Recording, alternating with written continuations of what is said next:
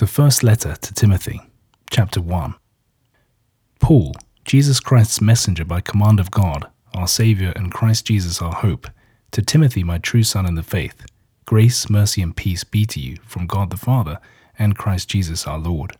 I am repeating in this letter the advice I gave you just before I went to Macedonia and urged you to stay at Ephesus. I wanted you to do this so that you could order certain persons to stop inventing new doctrines and to leave hoary old myths and interminable genealogies alone. Such things lead men to speculation rather than to the ordained living which results from faith in God.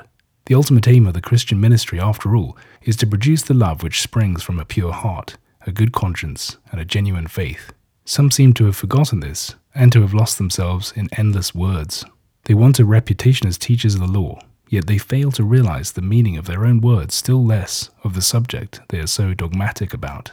We know, of course, that the law is good in itself and has legitimate function, yet we also know that the law is not really meant for the good man, but for the man who has neither principles nor self-control, for the man who is really wicked, who has neither scruples nor reverence. Yes, the law is directed against the sort of people who attack their own parents, who kill their fellows, who are sexually uncontrolled or perverted, or who traffic in the bodies of others. It is against liars and perjurers. In fact, it is against any and every action which contradicts the wholesome teaching of the glorious gospel which the blessed God has given and entrusted to me. I am deeply grateful to Christ Jesus our Lord, to whom we owe all that I have accomplished, for trusting me enough to appoint me his minister, despite the fact that I had previously blasphemed his name, persecuted and insulted him.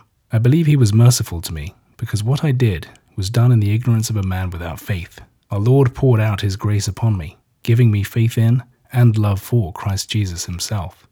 This statement is completely reliable and should be universally accepted. Christ Jesus entered the world to rescue sinners. I realized that I was the worst of them all, and that because of this very fact, God was particularly merciful to me. It was a demonstration of the extent of Christ's patience towards the worst of men, to serve as an example to all who in the future should trust him for eternal life.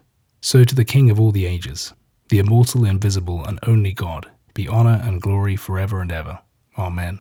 Timothy, my son, I give you the following charge. It is in full accord with those prophecies made about you, which sent you out to battle for the right, armed only with your faith and a clear conscience. Some have laid these simple weapons contemptuously aside, and as far as their faith is concerned, have run their ships on the rocks. Hymenaeus and Alexander are men of this sort, and as a matter of fact, I have to hand them over to Satan to teach them not to blaspheme.